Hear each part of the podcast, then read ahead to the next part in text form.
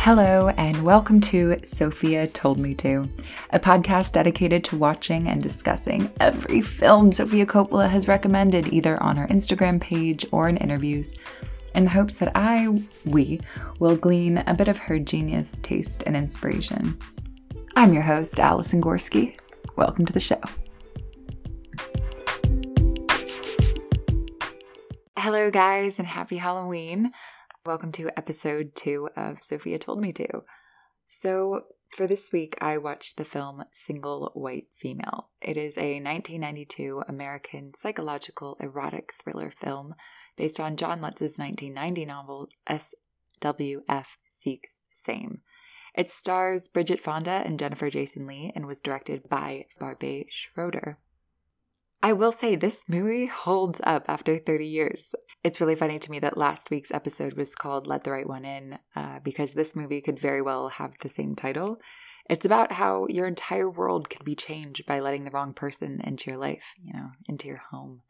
How sometimes the villain in your life is your best friend, your roommate, your boyfriend, whatever, who is slowly destroying you from the inside out. You know, I've it's just from the films, these films that I've always known the general plot because people reference it so often, like, oh, don't single white female her or whatever. And I feel like it's been used since, which I'll kind of get into. But I had never actually seen the movie. So I was glad to see that Sofia Coppola recommended it. I think it was a few weeks ago. I was like, great, this is a perfect opportunity. And it's actually the only other horror film on her list of recommendations. So, in the spirit of Halloween, I figured I'd go ahead and give it a watch. So the film starts out with a young girl putting makeup on her twin. It's kind of creepy. We're not sure what's going on. And then it cuts to present day. And by present, I mean, you know, the 90s, New York City. And it's at night, and there's this happy couple laying in bed, these two very attractive people, Allison and Sam, and they're discussing their marriage plans. And she literally has the word, you know, or says the line, You're the best thing that's ever happened to me. and she gets out of bed. And she gets out of bed and it's the um it's the first shot where she's like, "Oh, she's completely naked." And it's a it's a beauty shot of her.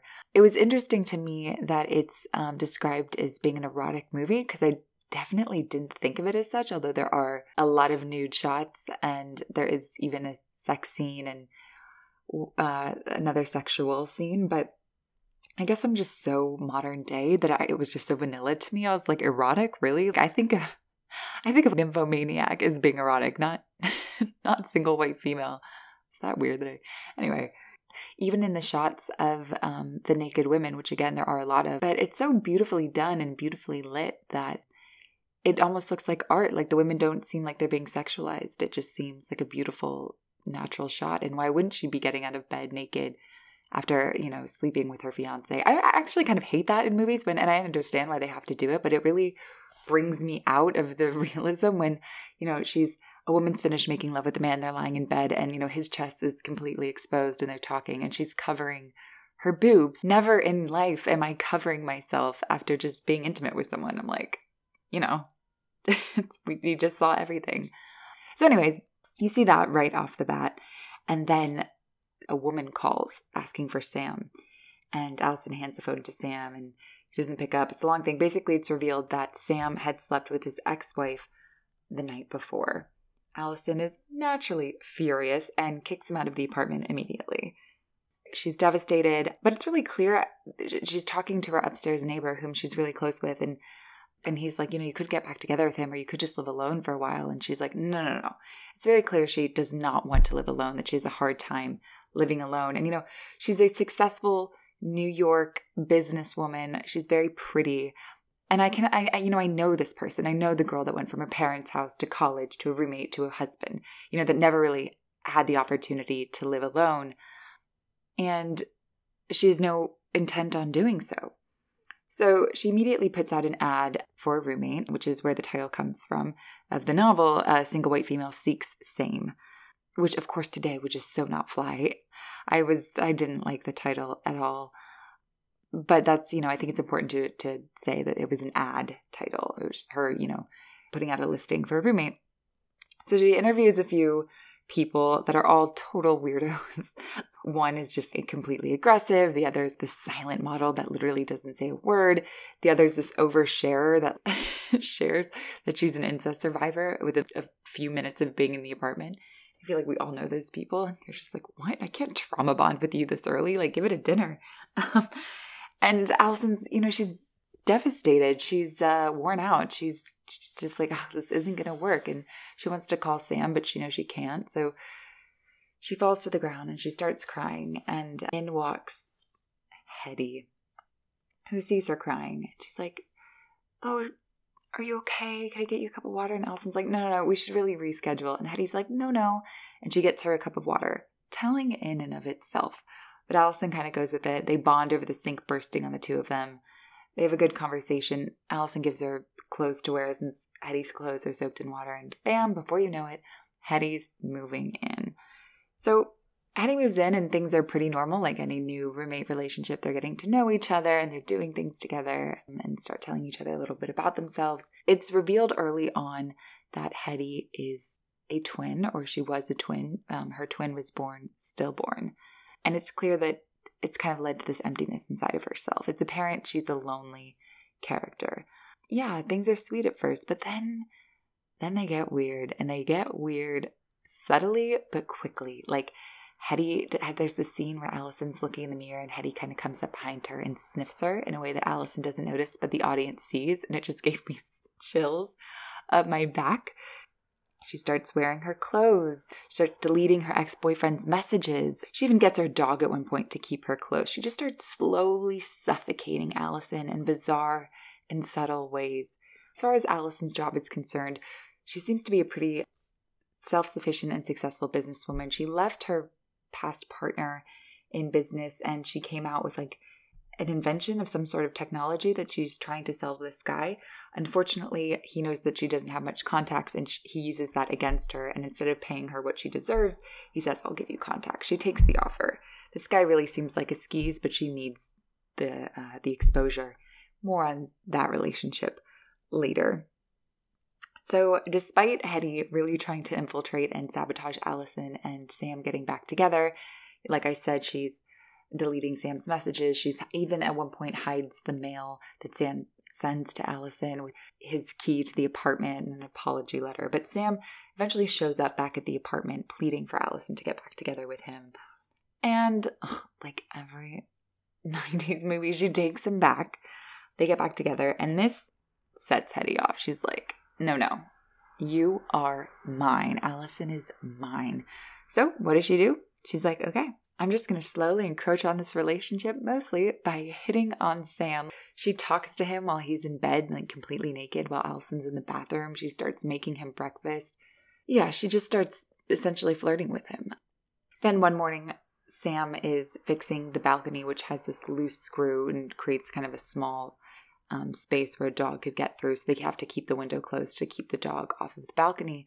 Sam's fixing that so the dog can go on the balcony. And it's discussed that him and Allison are going to go away for the weekend. Hetty overhears. She's like, Oh, I hope you guys have fun. Allison and Sam go to work. What happens a few hours later? Allison and Sam discover the dead dog on the street. Allison and Sam don't know that Hetty has done this, but it does, you know, create some tension within the apartment. Hetty tries even harder to win Allison's affection back, and she takes her shopping the next day. She takes her shopping and then she's like, let's get our hair done, my treat. They get their hair done together. And what do you know? Hetty gets the exact haircut and color of Allison to Allison's surprise, shock, and horror, who turns over to see it and just has this look of like, what the actual, what is going on? And so this obsession has now gotten to not only, you know, wearing Allison's clothes and wanting to be more like her to full on buying the same clothes, having the same haircut, trying to steal her boyfriend, and really sabotaging Allison's life. So, without giving away too much of the rest of the film, it just gets really dark from here on out. And, you know, not only are we uncomfortable by Hetty, not only do we find her creepy, but she's now dangerous between the dog and just how obviously and unapologetically she's copying Allison, we're now afraid for what's going to happen to Allison. I will say it unravels quite quickly. You know, the beginning of the movie does a really good job of setting it up, but then towards the end just it it it gets horrific very fast. And I actually quite enjoy that type of pacing. The beginning is sets it up, but it is a little slow, I will say. The cast is relatively small, of course, which is, I think, good because we really get protective over the main character, Allison. She's incredibly likable, but also strong, and we feel for her because she just can't seem to catch a break in life despite looking like she has it all together. Jennifer Jason Leigh's performance as Hetty is brilliant and stand out. It was, I had so much fun watching her in this part. Hetty is unassuming but uh, threatening, small but powerful, sweet yet totally creepy. And she does it all at the same time. I was terrified of her, but I also pitied her, which is similar to what I, I assume Allie felt. And Jennifer Jason Leigh's ability to convey that was incredibly impressive and really made the film what it is. What's funny to me is when watching this film, even though again, like I've said at the beginning, I I've heard the term single white female. I knew what the film was about, but I really related it to two other films I like a lot. Um, one of them being Three Women, um, which is a Robert Altman film that came out in 1977, starring Shelley Duvall and Sissy Spacek. This is one of my favorite movies of all time. Uh, it also involves a bizarre, mysterious relationship between a woman, Shelley Duvall's character, and her roommate and coworker, Spacek. Ah, it's fantastic. There, there are these two women that I think work in an old person's home, and you know, Spacek's character is she's very shy and introverted and kind of meek, and Shelley Duvall's character is very glamorous and has a social life and this beautiful apartment. And you can tell Spacek really admires her. I forget how, but it, it, they somehow become roommates, and Spacek does the same thing of slowly sabotaging Duvall's life through similar obsessive, imitative techniques. But what's interesting about this movie is as Sissy Spacek becomes more like Shelley Duvall's character, Shelley Duvall's character becomes more like Sissy Spacek's character. So they kind of switch, but it's that same thing of female imitation and obsession, and it's a roommate relationship. This movie also really reminds me of that Matt Spicer film, Ingrid Goes West, uh, the one that came out in 2017, starring Elizabeth Olsen and Aubrey Plaza.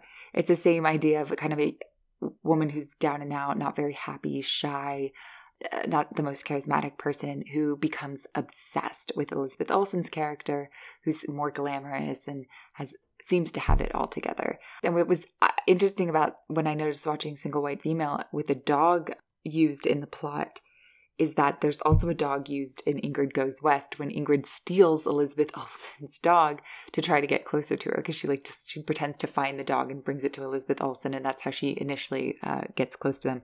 I just thought it was interesting that both characters used a dog to get close to the woman, and I just think it's a really interesting you know theme the idea of an obsessive character devoid of their own personality leeching onto someone they admire and attempt to become more like them study them, mirror them. You know, I think we've all done it to some degree, whether it's with famous people or a friend. I mean, it's how we build who we are, right?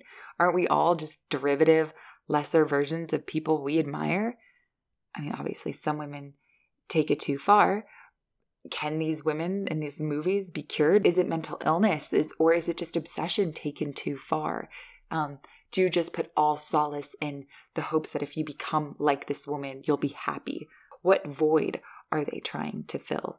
You know, and it's funny because I really think it happens in life too. I mean, I've seen it happen again and again in real life. I've heard friends complain to me. They meet a girl, they start to become close to her, and then she kind of adapts their taste and starts dressing like them and, and enjoying the same music as them and copying a lot of things she does. And it tends to happen to my more alpha friends.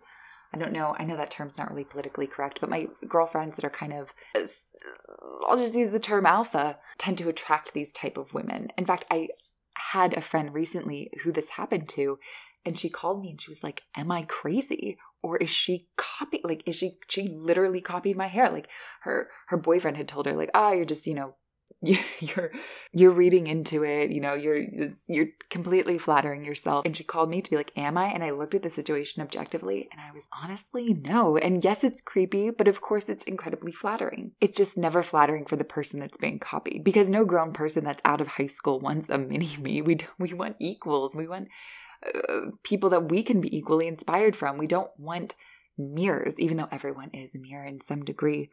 But I've also noticed that men are generally more dismissive of this and i haven't really heard it happening to men, many men but i'm sure it does. I just i haven't heard about it personally. But um it feels so high stakes when it happens to a woman like when my friends are complaining when i mean it doesn't happen all the time but when it does women are really bothered by it. And i assume it's because not only are they being ripped off of this taste this personality that took them you know their whole life to develop but i think also when you see it on another woman you're like is that all i am? A hair color? A a fashion choice? Is that me? And suddenly you become disgusted by the mirror image of yourself and you just try to get away from it because, like, no, no, no, that's not me. And how could you so effortlessly rip me off? You kind of get embarrassed and you immediately want to destroy that version of yourself.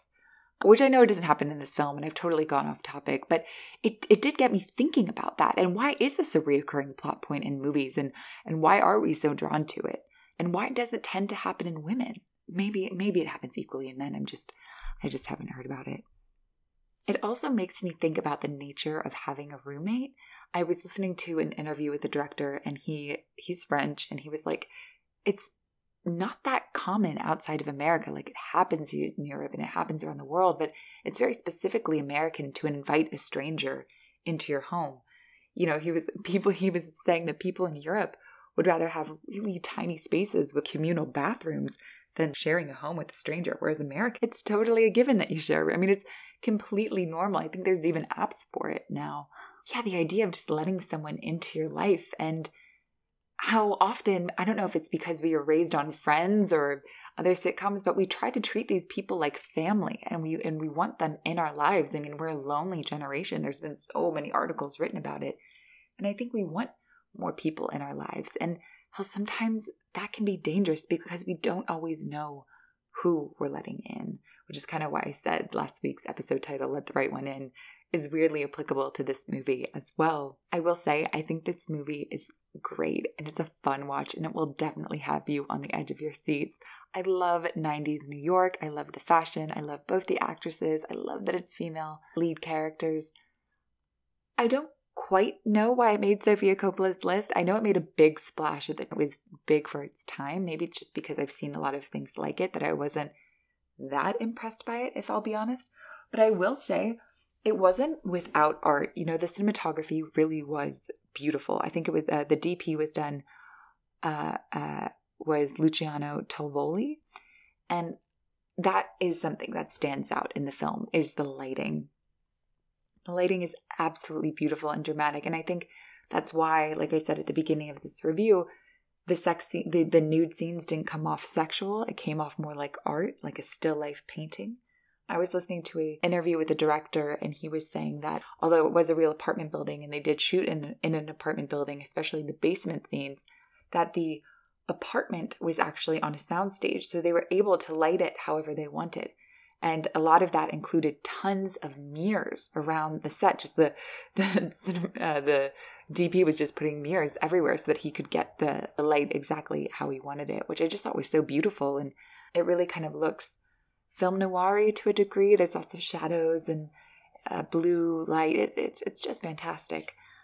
I also loved the apartment. It's just this huge old apartment building in New York with these glamorous large apartments that it just sparsely decorated. It really reminded me of the apartment in Rosemary's Baby. You know, the long corridors, just with just when the main character is walking down one, you you start to get anxiety because they're so long and tall, and it's really beautiful. So I guess visually, I do understand why it would have made Sofia Coppola's list. I think it's a great movie. I don't know if I um if I think it's a masterpiece. I think it's a cult classic worth watching and a great, you know, female led Halloween movie. And just watch it so you can use the reference with confidence. Thank you guys so much for listening to another episode of Sofia Told Me To. I really appreciate it. Next week, we will be watching and reviewing Paris, Texas, a 1984 film by Wim Wenders. I'm excited for this one. I've heard so many good things about it. So, yeah, have a great week. Stay inspired, and I love you guys.